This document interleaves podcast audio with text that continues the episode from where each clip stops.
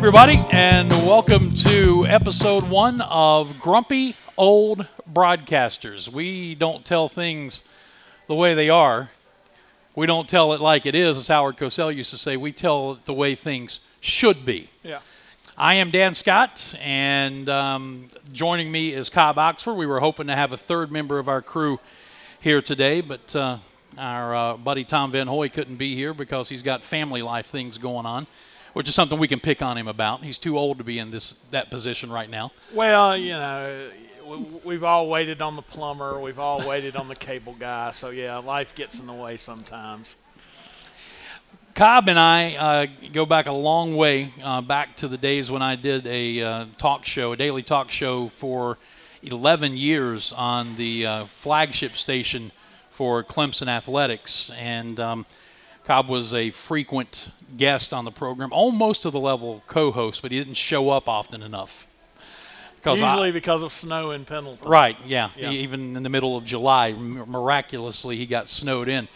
Uh, our location, um, just for geographic purposes, for those of you who are listening to us for the first time and don't know who we are or where we are, we're in the upstate of South Carolina, specifically right now in downtown Greenville, and we're coming to you from our uh, main sponsor, Todaro Pizza. We're actually recording this live in the Todaro Pizza location uh, at 116 Markley Street in Greenville. The original location is on Sloan Street in downtown Clemson. So, those of you who are in the upstate of South Carolina, you're very familiar with this fantastic pizza that the Todaro family brought down from New Jersey many years ago.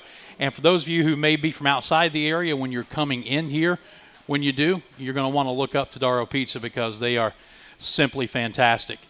Um, we'll be talking about them a little bit more as we go on through the course of our podcast here today. But we've got a, a, uh, a pretty good run of show for you, I think. A lot of stuff to get into, and it's going to include coming up in a little while an interview with uh, our mutual friend Billy Davis, who was a member of Clemson's 1981 national championship football team and went on to a fantastic career in the United States Secret Service, which gives him a, a unique view of the world. And we're going to call on that view in a couple of different ways when we talk to him coming up here in just a little bit. Uh, He was actually uh, Joe Biden's lead guy, wasn't he? yeah, he, he was head of the security detail when Joe Biden was vice president. He has since retired and is now working security for Franklin Graham and the Billy Graham Evangelistic Association.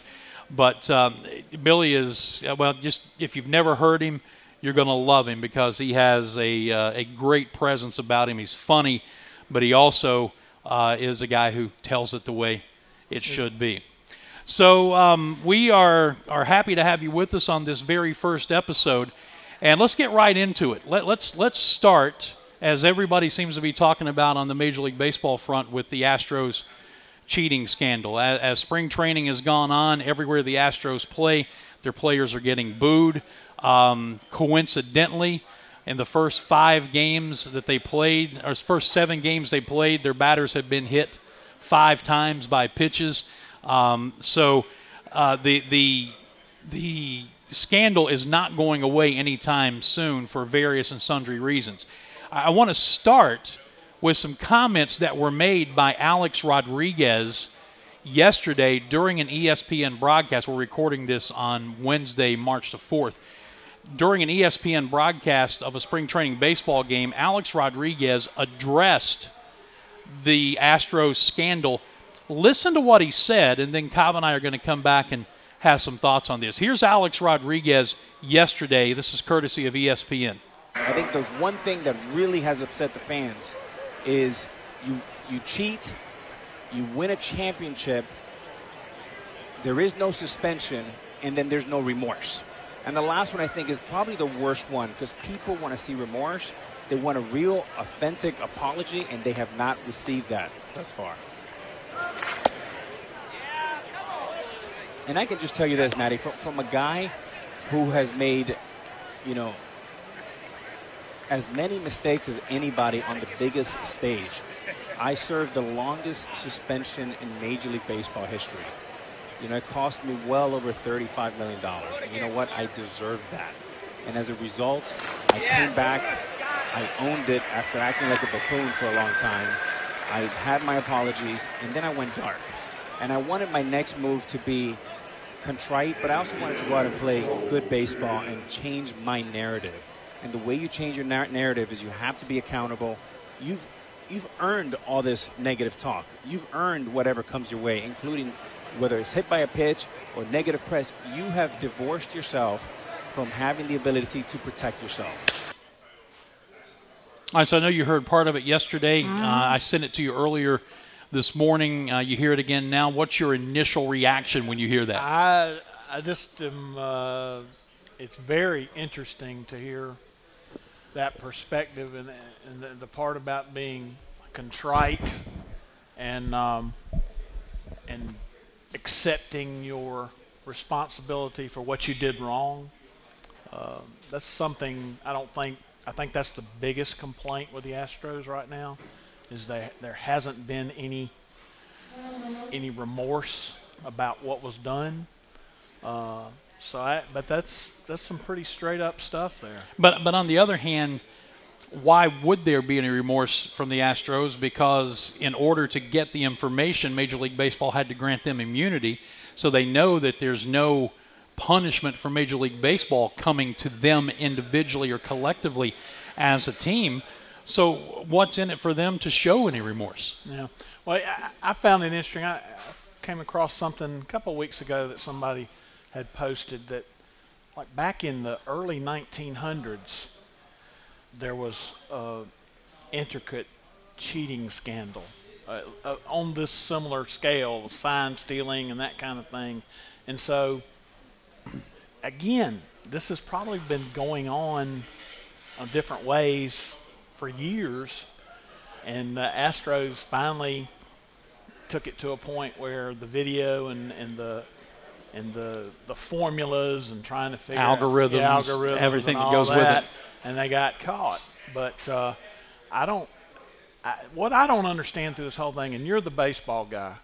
Um, every game, uh, what little baseball I played through Pony League, every game teams change the indicator sign. If it's the second thing I do, the third thing I do, the fourth thing I do, then I, I just don't understand how it they could literally break it down to they were how how often were they right? I mean, uh, it seems to me under those conditions, if you were right 50% of the time, that would be a very high percentage. Well, in the 2017 World Series, Clayton Kershaw threw 51 curveballs and sliders and didn't did not get one swing and a miss. So you tell me how often they were right. You're talking about the guy with the best breaking ball in the game. Well, and then there were other numbers, and I can't remember the player, and I think it was several players where it, the numbers showed they had a dramatically higher batting average in Houston than they did on the road, and so that that's a direct pointer to it. But still, I just don't understand how. Well, if we get into the list, of, that if we get into the list of things you don't understand, we're, we're, we're going to be here a while and not get much accomplished. So, uh, we, we But pro- I just I just think it's a question. But I, as far as the Major League Baseball's handling of this, I think it's been a total disaster. I think when the commissioner blurted out that it's nothing but a piece of metal, it's gone downhill from there. And I don't really know how they can get control of well, it. I mean, sometimes I wonder if Rob Manfred has ever seen a Major League well, Baseball game. Yeah, yeah, Quite honestly, yeah. Yeah, even, even though he, you know, he was uh, Donald Fehr's understudy for all those years, and now is the commissioner of uh, baseball. We thought I- Bud Selig was bad. yeah, I mean, anybody that makes Bud Selig look good Mm-hmm. i- i- is highly questionable in his competency when it comes to doing Was his the job. last last good commissioner of Major League Baseball? Probably Bart Giamatti. Okay, yeah, And, and he died of a heart attack nine days after banning Pete Rose right. for life in the you know, cheating scandal, his uh, gambling scandal in 1989.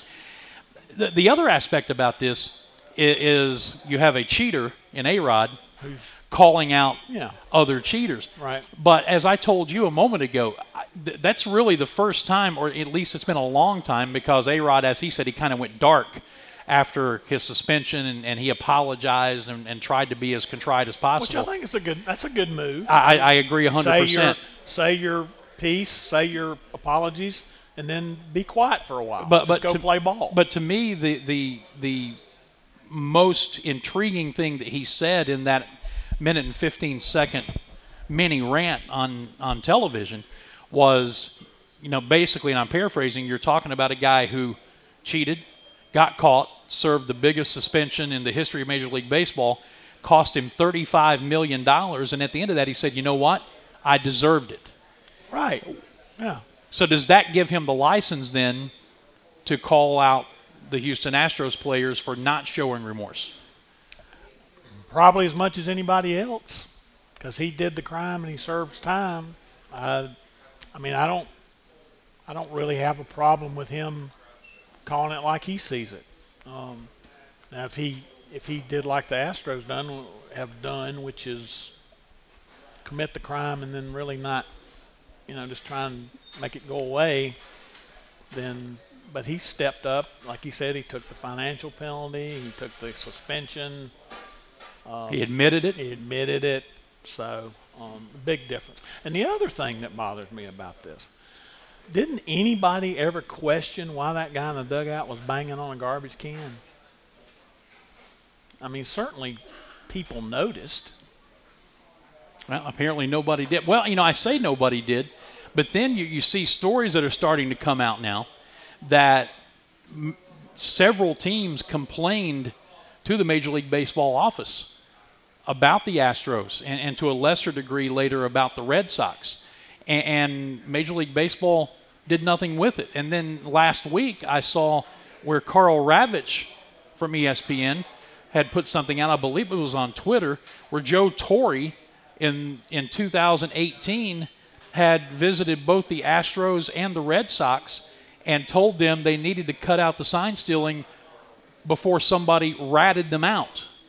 So to say Major League Baseball didn't know this was So you going think on, MLB tried to cover it up? did they cover up the entire steroid era as much as they could? Yeah. They did. Why? They did. Because the steroid era was was bringing Major League Baseball back to popularity after the strike. It was bringing in billions and billions of dollars. People were coming back to the ballpark. There was no way they were going to mess with that. No.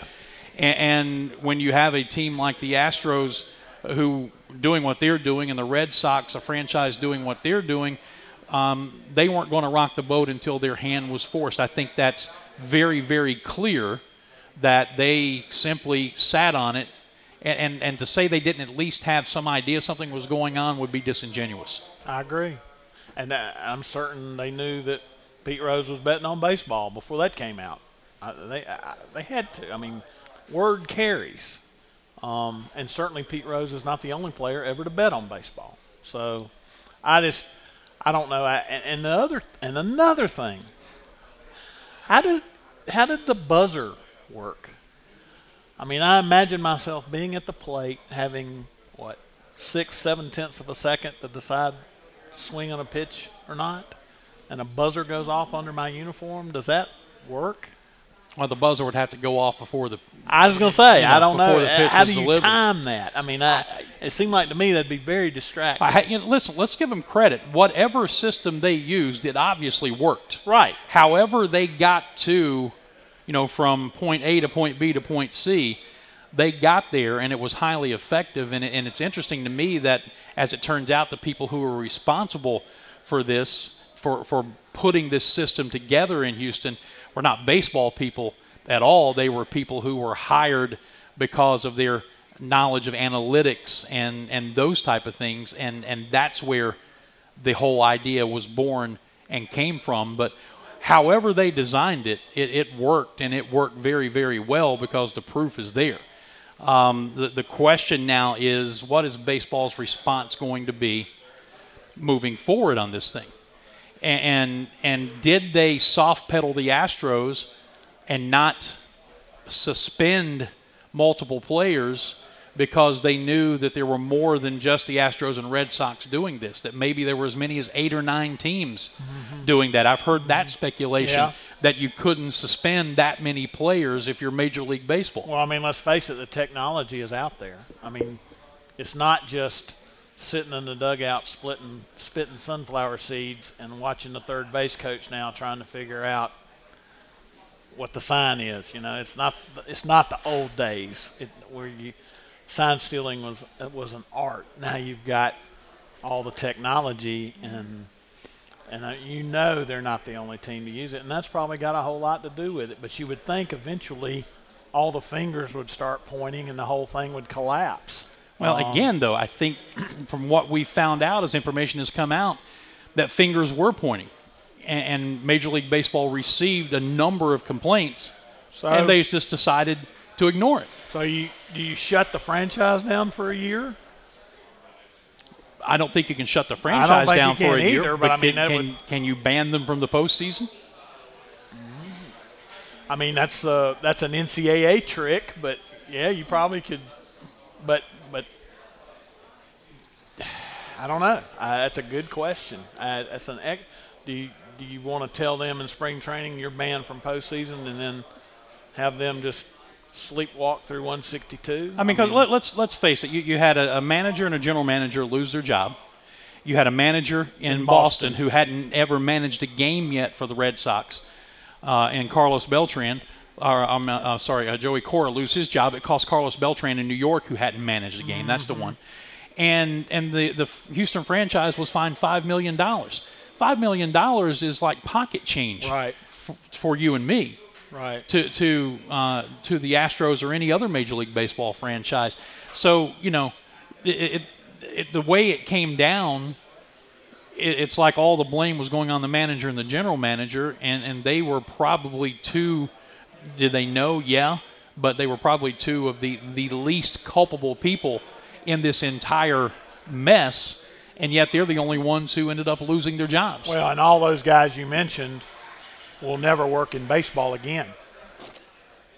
I mean, not that they got a lifetime suspension, but who's going to take a chance? Right. On, they they'll get uh, really scrutinized if they try and hire one of those guys. All right, final thing on this topic, and then we're going to bring in our good friend Billy Davis. Mike Fiers, the guy who brought this all to light in that article in the Athletic back uh, prior to uh, the uh, the new year coming in. Should he be looked at as some in Major League Baseball and outside baseball are, or should he be looked at as a snitch? And you know the old saying, snitches get stitches. Or should he be looked at as a guy who stepped up and did the right thing, albeit after he benefited as a pitcher from all that run support with the Astros in 2017? You know, he waited two years to come out with the information, but how should Mike Fiers be looked at? What, what should history say about Mike Fiers? My question is does he know the Clintons? let's, let's hope not. I don't know how you. I don't know. I don't know what. I mean, if you benefited from it and then you blow the whistle, I, there's something a little creepy about that, in my opinion. Yeah. But on the other hand, we don't have any of this I if mean, he doesn't go public. Of course, the right thing is okay. We're stealing signs. And you're pitching today. I ain't doing that. Uh, it's not baseball. That's the wrong thing to do. Uh, I don't. I, I don't, don't have a whole lot of sympathy for him.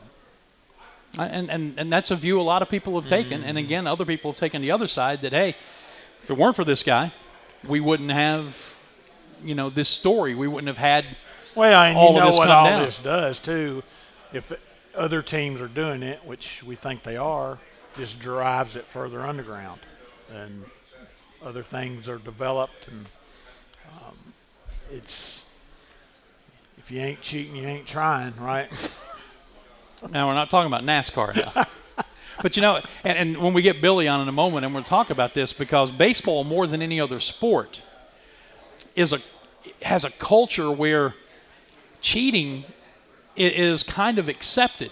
Yeah. Part of the unwritten rules. Uh, you know, scuffing the ball, the spitball, slippery elm, corking the bat. You know, all in anything, anything to try and get an advantage.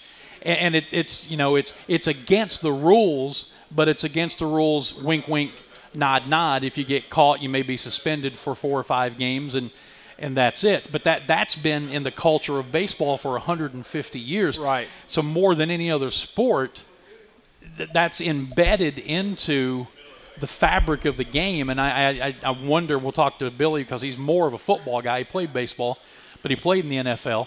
you know, h- how do those unwritten rules translate into the NFL? Are there unwritten rules in the NFL? We'll do that here in just a second. Billy Davis is going to join us on this episode one of Grumpy Old Broadcasters. Once again, we want to pay homage to our uh, sponsor, our main sponsor, title sponsor, who's helped us get this podcast launched, Todaro Pizza. We're actually doing episode one here uh, in the location uh, on Markley Street in uh, the west end of downtown Greenville, South Carolina. They have another location uh, on Sloan Street in Clemson. That's the original location here in the upstate. Those of you who may be listening to us from New Jersey, that's a name, uh, a great name in pizza in New Jersey. That's where the Todaro family started, and they've brought it down here. And um, we are so thankful that uh, John has jumped on board with us here on Grumpy Old Broadcasters, and you're going to be hearing more about him as we go on through the course of uh, this episode. Right now, we want to uh, go to the phones and bring in a, a, a, good friend of ours. As mentioned earlier, Billy Davis uh, is a, uh, a Clemson University graduate. He played on the 1981 national championship team for the Tigers, went on and played in the NFL, and uh, wrapped up just a few years ago uh, just an incredible career in the United States Secret Service. So, as I mentioned, Billy has a unique view on a lot of things in this world. BD, how you doing?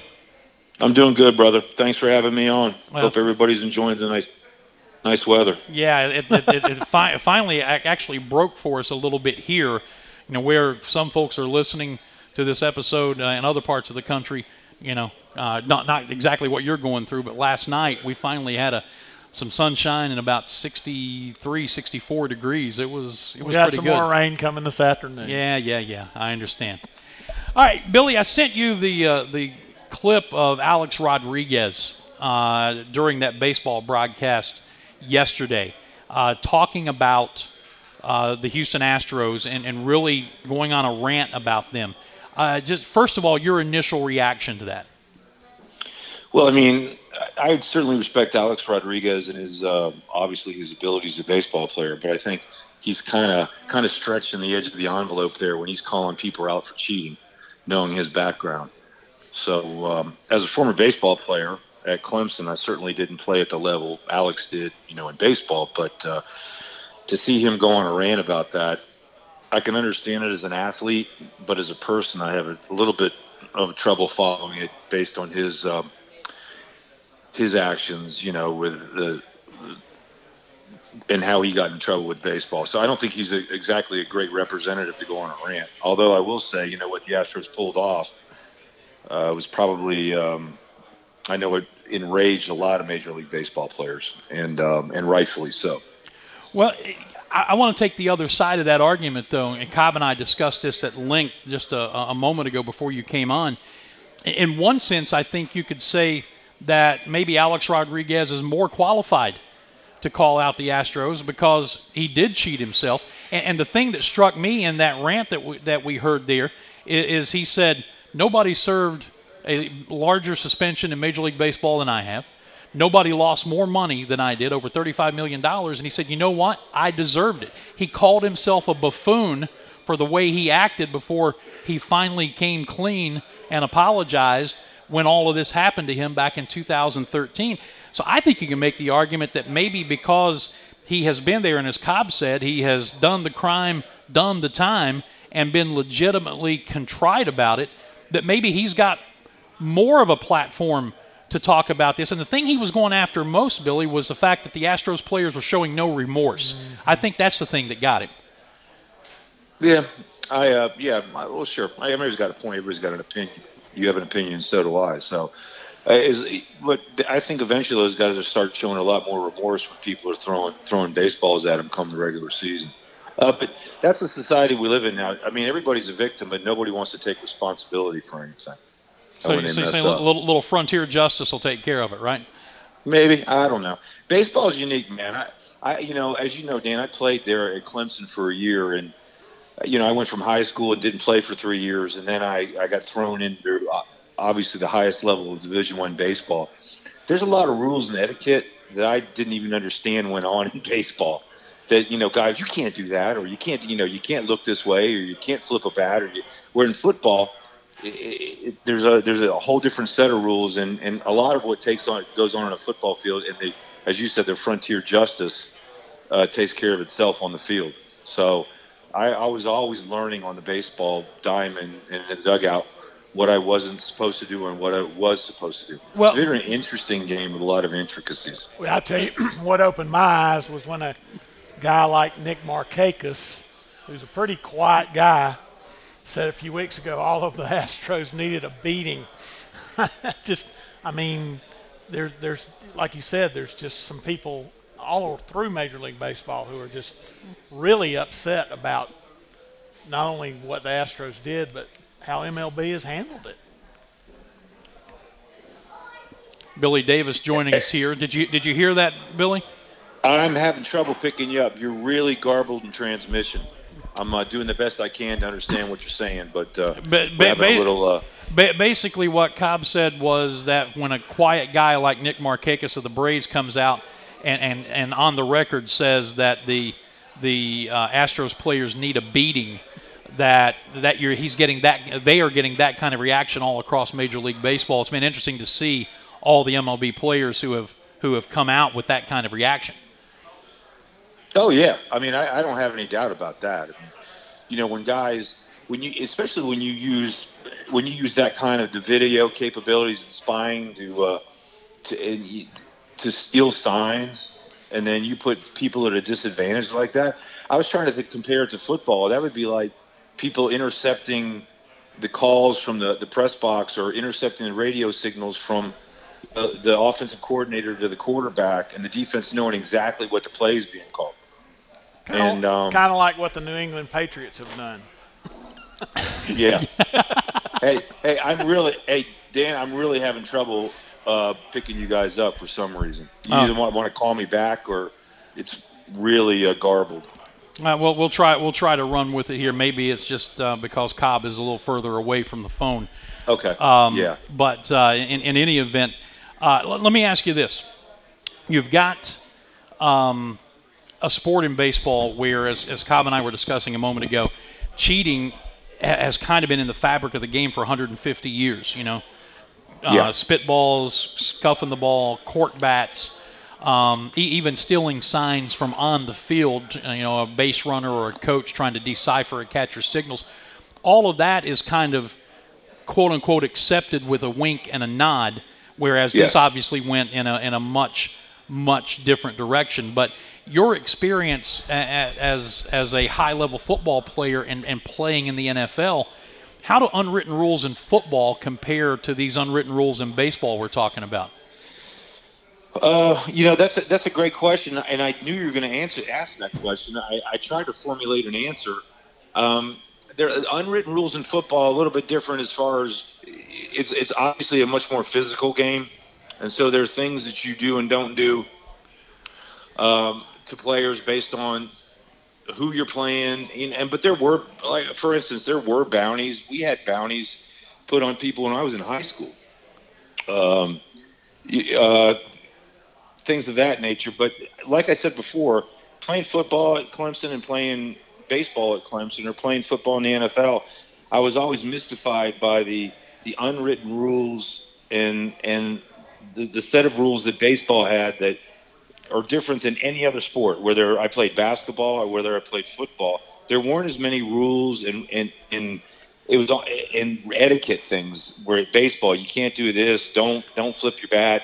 Uh, you know, get out of the way of a pitch. I had people screaming at me because I at the ACC tournament, I get hit twice against Duke, and I tried to get out of the way, but I got hit, and the guys in the Duke dugout were screaming at me that I, you know, I didn't get out of the way of the pitch. I'm like, I mean, I don't understand the etiquette. So, what I guess the point I'm, I'm making is baseball is extremely unique in the set of rules and the unwritten rules and and the standard they hold people by. Where football, you really don't have that. I mean, it's it's a brutal physical game, and you you know that's why we have the refs out there. But is you always push everything to the edge of the envelope, or as they say in football, you play play to the hint of the the end of the whistle. You know. Um, but as far as etiquette and things like that, I mean, it's it's all all holes barred. Un, you know, you don't hold anything back. where baseball, I to me to me is still a mystery. But I do understand the major league players and their um, absolutely being furious of, of what the uh, the Astros did, and it's not just it's not just taking the game, but it's it's taken livelihoods away from guys that maybe didn't produce at a certain time because the Astros knew what they were going to do, and, and, and, guys could possibly lose their jobs and lose their livelihood over it. And um, I'm surprised there's not more of a fan outcry over it myself, but uh, I think the only saving grace was that the Washington Nationals actually won the World Series in spite of all that, and um, and proved that uh, as much as the Astros wanted to cheat, they still couldn't, you know, win that game seven. I think the narrative really been would have been even more difficult to tolerate if the Astros had won the World Series this year. But I don't know if people talk about that. But that's interesting that the uh, in the Nats and the Astros share the same spring training facility down there in Florida, and um, but it would have been interesting to see if the if the Astros had won the, that thing last year instead of the Nats. Billy Davis joining us on Grumpy Old Broadcasters. This is episode one of our brand new podcast. All right, let, us go in another direction and kind of call on your experience when it comes to security and your work uh, with the United States Secret Service. Obviously, uh, there's no higher level of security than what you guys put in place for presidents, vice presidents, and, and, and everything along those lines. The, the spread of this coronavirus, which now has caused up to nine deaths in Seattle.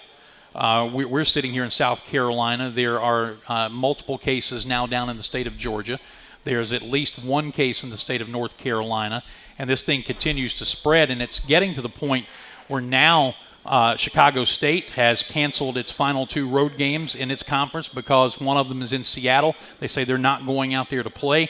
You've got conference tournaments, NCAA tournaments coming up, and, and I don't want to say it's it's a full out panic yet, but there are people who are starting to talk about, hey, should we be getting large crowds of people, sometimes 15, 20, 30,000 people into a facility at once with this virus out there and, and no vaccine for it yet?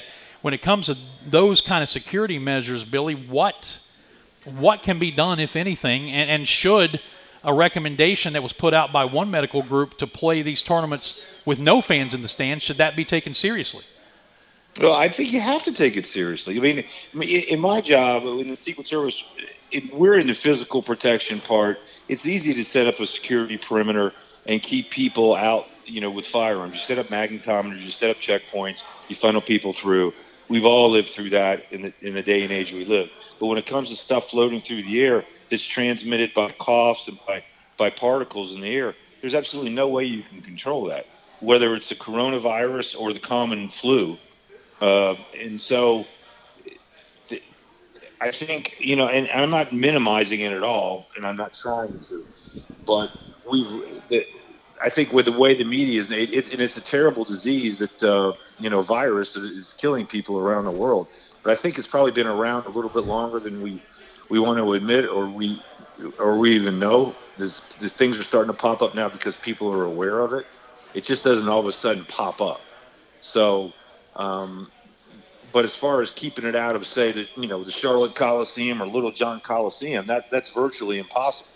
So I don't really know how anybody's going to be able to control the thing other than, you know, it's going to it's going to run its course, and unfortunately, a lot of people are going to suffer a, a, a, terrible fate due to it. But I'm not, you know, I'm, I do not work for the CDC or or um, NIH, so I can't really give you an educated opinion on uh, how that's to be, you know, addressed as far as the ACC basketball tournament or you know, on down the line in uh, in August, and they're even talking about postponing the the Olympic Games. So uh, it, it's going to be um, it's going to be the the hot topic. Obviously, already is for the year 2020 and beyond. And when you large numbers of people into a, an event, I mean, you can't put everybody in a mask is not going to help. And you, I mean, you could put everybody in a bubble suit. That's the only way that things aren't going to get transmitted. So yeah, it, it's, it's, interesting. Quite, it's quite the dilemma. Yeah, I, I saw today that the Olympic planners in Tokyo were quoted as saying there is no plan B. In other words, they Right. don't they don't have a fallback plan. They're going to have to go off when they go off or not go off at all. Right. I mean, I, and, and you know what? I mean, it's unfortunately, you know, I, I I deal in a world where a lot of my daughter's friends are, you know, Olympic trials qualifiers, and they've worked their whole life to get to it. But it's no different than, you know, when we pulled out of the Moscow Olympics, the Summer Olympics back. I think that was in 1980, and yeah, then 40 years they ago. did it, and four years later, that you know the Russians, the Soviets pulled out of the LA Olympics.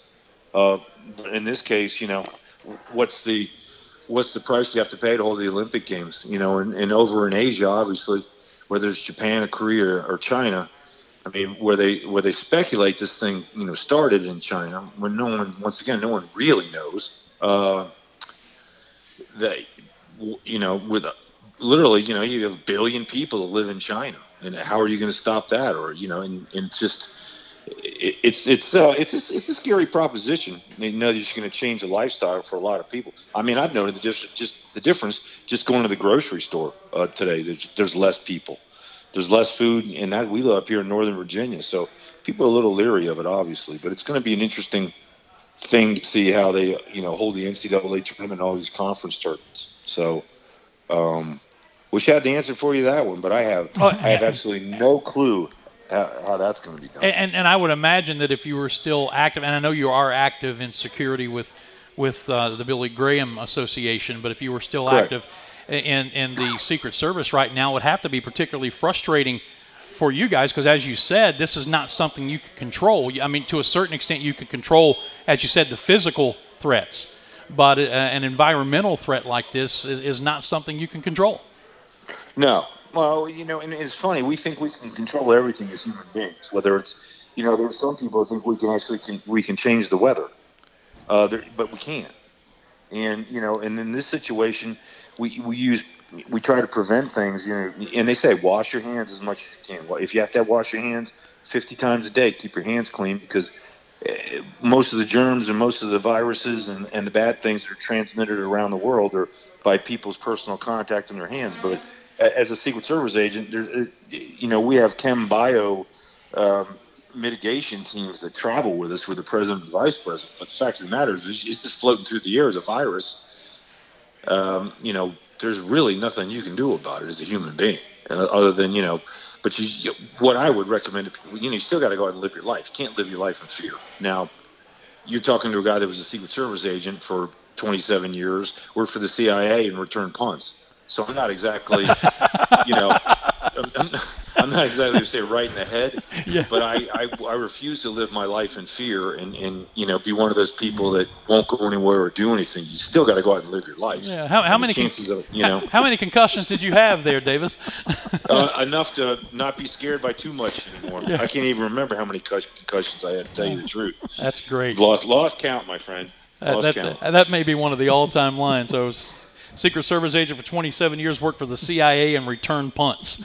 Yeah, You gotta- you gotta that see- didn't tell you something about me. Nothing. There, there's a certain You know? level of crazy involved in all of them, is what you're telling Yes, us, right? sir. Absolutely. I And I firmly, and you know me, I, I, I'm honest as I try to be, and I, I tell people, hey, if you don't think I'm a little, a little wacky, then you're not looking at the resume. I love it. Hey, Billy, uh, thanks for your time, and uh, look forward to having you back on the uh, brand new podcast soon. Hey, I, hey, thanks for having me. And Cobb, I, I apologize for not being able to hear you, but I was having a little transmission difficulties here. Hopefully, you can work that out. But Uh, I appreciate you- you. That's including fine. me. You- Okay. you- It's happened before. You weren't missing anything. It'll I happen promise you. again. Yeah. okay. All right. All right. All right. right. I'll talk to you. Thanks, Tim. All right, that was Billy Davis, uh, former U.S. Secret Service agent, former uh, national champion at Clemson, uh, played in the NFL. He's got quite the resume. I, that, that- to me, that's one of the all-time lines. Yeah, Secret really Service was. agent, Yeah. worked for the CIA, and returned Return punts. punts, yeah. That doesn't tell you something about me. Nothing will. Well, and people that really aren't can't remember Billy or remember his playing career at Clemson. His big moment at Clemson was a, a punt return in the the '81 Orange Bowl um, to give uh, to that led to you know, helping the Tigers win the game. Kind of So, led to the uh, touchdown to put the yeah, game away, didn't yeah, it? Yeah, So I mean, he he was uh, he was a, a really good athlete. All right, we are um, bringing you episode one of of uh, grumpy old broadcasters and kind of doing this first full episode on the fly. And I uh, hope you're enjoying it. And we will give you a way to give us some feedback coming up uh, at the end of the episode. Um, we're at Todaro Pizza. Uh, they are our main sponsor. Those of you here in the upstate of South Carolina know about this great pizza uh, and everything else they have on the menu. And if you're not from here and you're coming into this area anytime, you need to look them up in Greenville and in Clemson. All right, let's head into the uh, home stretch now. Did you see what Mike Krzyzewski yeah. said on his radio show yesterday? He basically called out fans on social media, telling them to stop saying negative things about his 18 and 19 year old players. He Said, if you want to criticize me, that's fine. But if you're thinking about criticizing me, come into Cameron Indoor, look in the in the rafters, look at the banners, and and see you know five national championships, 12 Final Fours. My question, and I asked our, our mutual friend Dave Glenn this today, who has covered the ACC for 30 years. Why does Mike Krzyzewski feel the need to stoop to the level of people on social media and respond to them? I have no idea. None. Well, just because he can, because of who he is. Uh, he's he uh, he is got his own world and lets people into it every once in a while. So only because he can. Uh, you know, he had that freak out earlier this year when um, Jeff Capel was at Cameron Indoor, and he yelled at his student body for absolutely nothing. Um, ended up having to apologize because he, apologize. he misunderstood and what I they said. Saw him up close and personal in Littlejohn back in January, and I mean he's he can say what he wants to, but he he he intimidates the officials, and it's it's blatantly obvious to somebody who doesn't have a dog in the fight. You can sit there and watch the game, and um, they will uh, they will cave to him. And uh, but I don't know it. He he's a grumpy old man. that's what he is. Well, he's not taking my job. I know, but I mean that's the best way to explain it because he because he can and the, doesn't matter. He, he, I guess he's earned that status to be able to. But I I I have friends who are Duke basketball fans who will complain about why so so isn't playing and why such and such isn't playing, and I'm just like, I don't get it. You know, I I uh, I don't know. I, I guess you I guess that's just a fan thing to question the coach, no matter who it is. Um, but um, yeah, he, it seems to be a little ultra sensitive for a man in his position. Well, and then let let's let's also consider the fact that 18 and 19 year olds today uh, unfortunately, are a little more savvy for the most part than they were a generation or two ago because of everything that's being thrown at them now.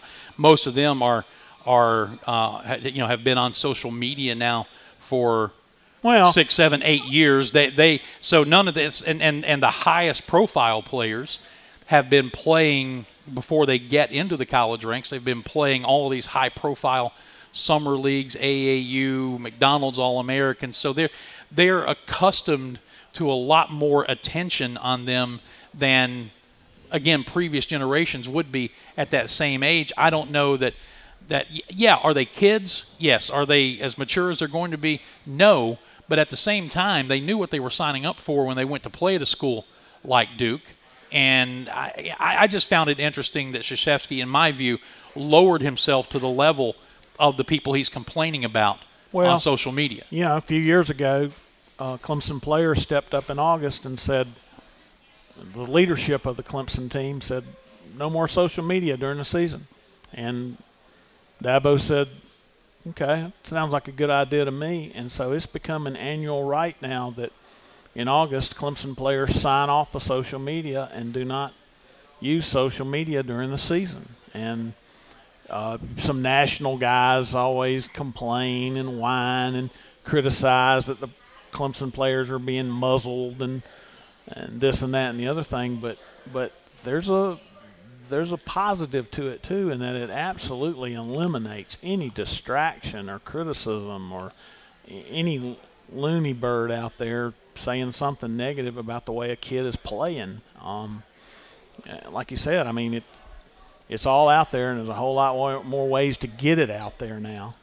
Um, but if you just say, okay, we're not using social media during the season, I think it. I think it's. I think that's a useful cuts a distraction, um, makes a team aspect, and uh, you know, and, and, and, and really increases the focus.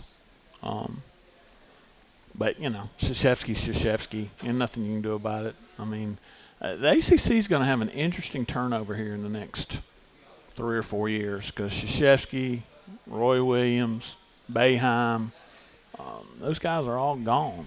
And uh, Leonard Hamilton. I mean, Leonard Hamilton's 71 years old. He looks like he's 40, but um, or, or, or will be gone yeah, in, in a handful of years. Yeah, yeah. I mean, none of them have announced anything, but it's getting toward the end of the road, and uh, so there's going to be some big turnover in the league. And you know, when you're losing Hall of Famers, and who's going to take that position, and um, but you know, Krzyzewski, uh, when he first came in the league, he whined about North Carolina just like everybody else. Now he, everybody, he, everybody whines about he, him. He, he in, in, one sense, has become what he once complained right, about. exactly. Yeah. Exactly right. All right, speaking of uh, NCAA basketball, uh, very quickly as, as we come down the stretch, um, the, the debate always at this time of year uh, how many teams are going to get in from what conferences. The big conferences, Power Fives, are dominating. Mid majors aren't getting the, the respect they deserve. And, and, you know, in my job, I cover uh, the Yeah. Southern Conference. A really here good basketball at, at. Furman University. Yeah. Uh, and, and the, the top three teams in the Southern Conference right now could could hold their weight in many of these conferences across this country. And, and yet, the Southern Conference has never been a two-bid league. Last year was the first time in the league's history, or, or in NCAA history, since the tournament expanded to 64 teams back in I think 1985. It's the first time that a conference with an RPI that high did not get multiple teams into the tournament. You got an ACC who's used to getting seven, eight, and their most ever has been Be four. nine teams in Before this year. there could be four. So it looks. So let's let's say they do get four, and and and there would normally have been four other spots. Where are those four other spots going to go? Are they going to go to mid majors? Are they going to go Right. to other Power Five conferences? Yeah. History says they're going to go to other Power Fives. Well, I, I've heard some discussion this morning. Um, always this time of year, a couple of conferences, you have a one of those 12 and 18 teams sneak up and win the conference and steal a bid. And and maybe it's time for some of these leagues to say, hey, you know what?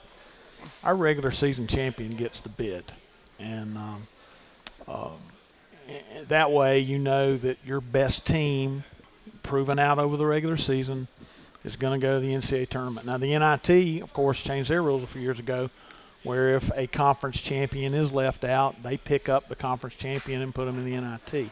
I know that's it's the NIT, not in tournament, but it is what it is. At least you're extending your season a little bit. But um, I, it's it's and and if you can, and I printed this out. I mean, I, I but I don't pretend to understand it. But this, uh, the NET thing is a mess. Um, you know, Clemson beats uh, Florida State at home last Saturday and moved up uh, three spots, four spots, and Notre Dame loses to Wake Forest on the road and drops one spot. I mean, it, there's no rhyme or reason to that. Um, I actually think the RPI was a better a better tool, but um, you know we're going to fight about it every year, and there's always going to be five or six teams that get left out that probably deserve to be in. Um, I think- I- yeah, I- but I do believe the Southern. I mean, I haven't seen. I mean, I know East Tennessee State is um, is very good. I know Furman's very good. Um, so I, um but yeah, I, I, in ACC, this is the year to get the ACC. People are already saying next year the ACC will be back to the the eight nine to the tournament league that we're used to seeing. But this is just kind of an aberration when you have, and this is really interesting when you have none of the 15 all ACC players from last year return. That's a lot of turnover for any league. Mm-hmm. So I mean, it was a brand new. It was a lot of unknowns in the ACC this year. A lot.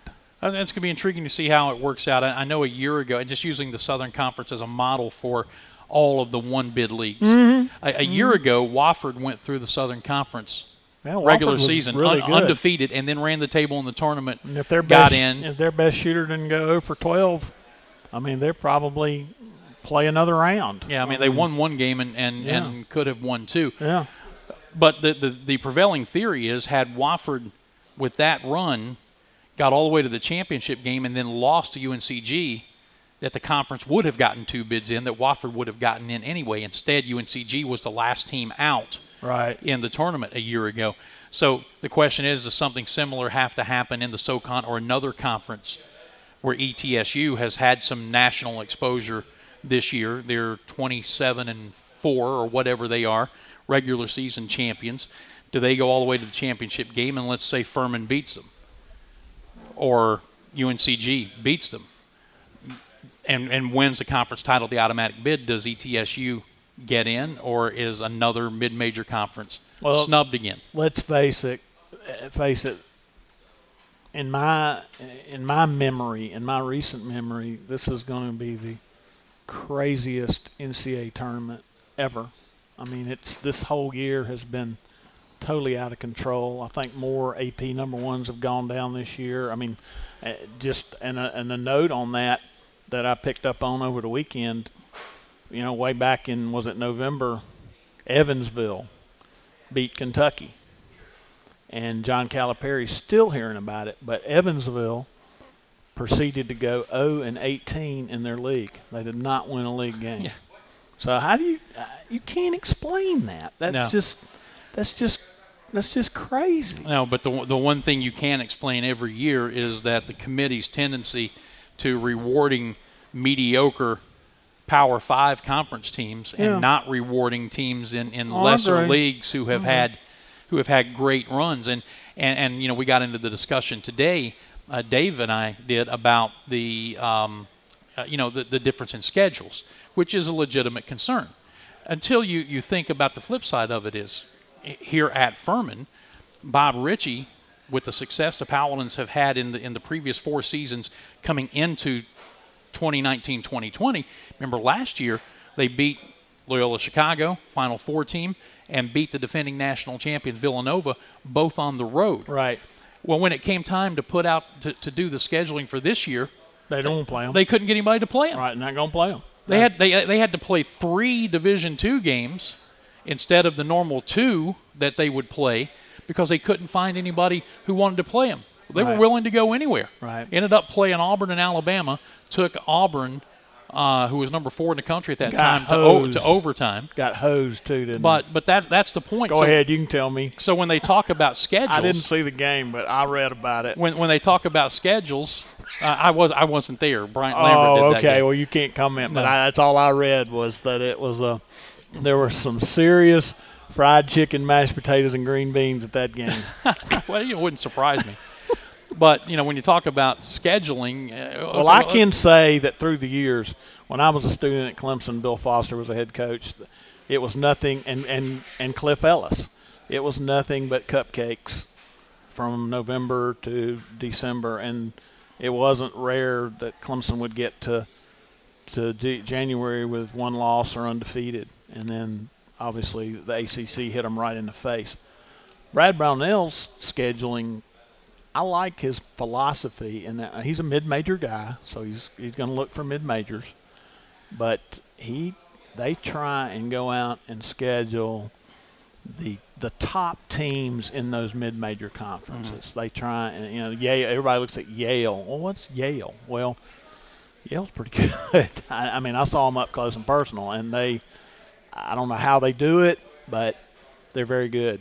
Um, and um, but yeah, I mean, there's still everybody's still got three or four layups on their schedule. I mean, was it Wofford or Furman played Toccoa Falls? I mean, you know, I mean, everybody you got to have some wins. You know, your team needs to build some confidence. Every night can't be a a grinder, especially now.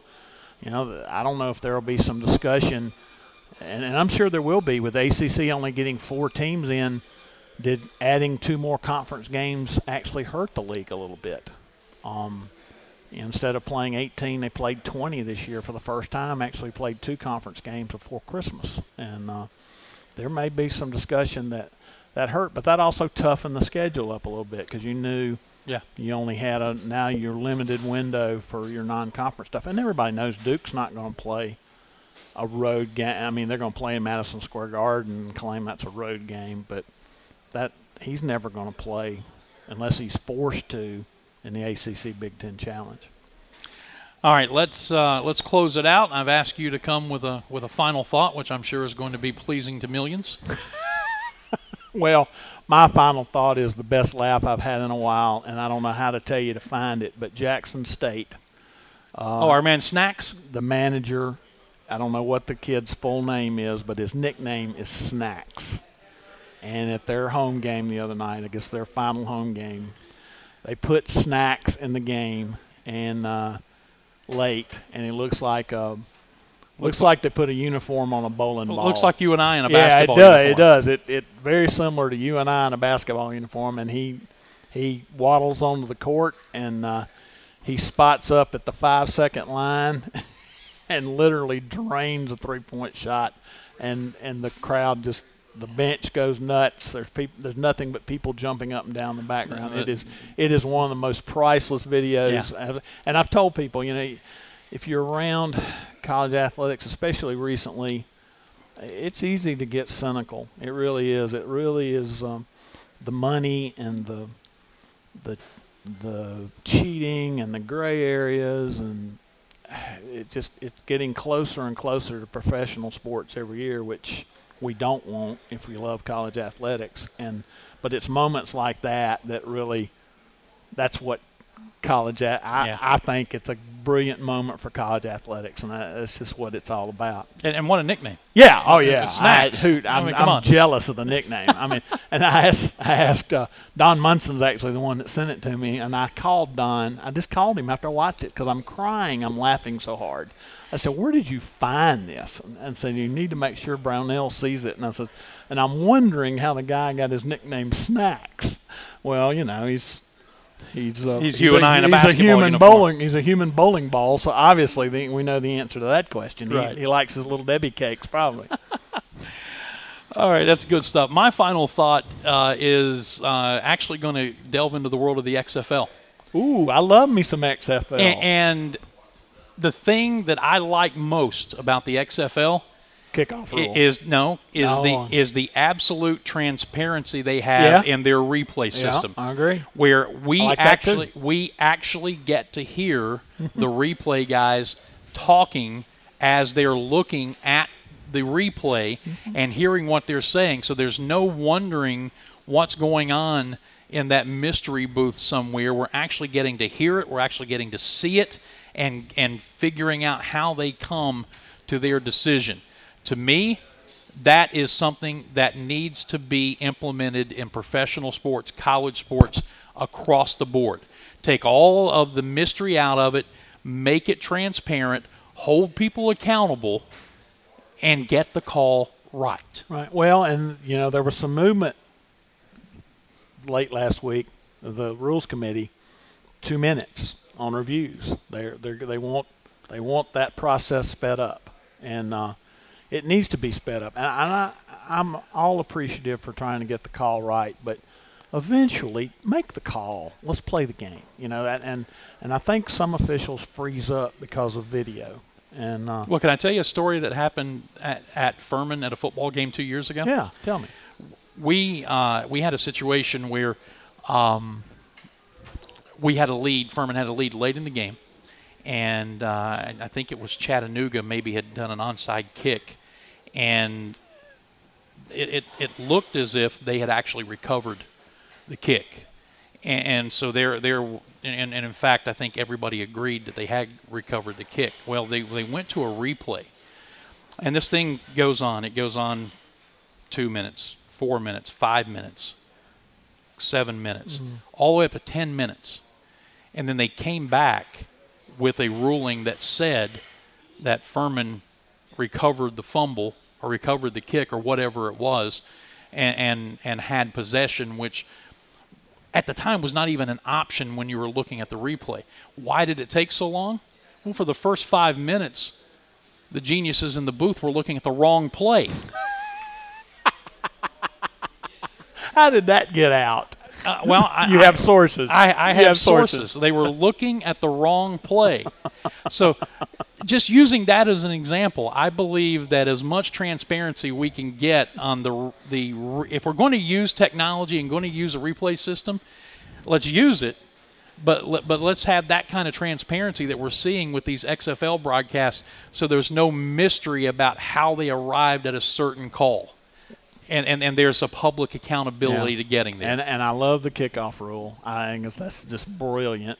It, it keeps the return in the game and it's exciting.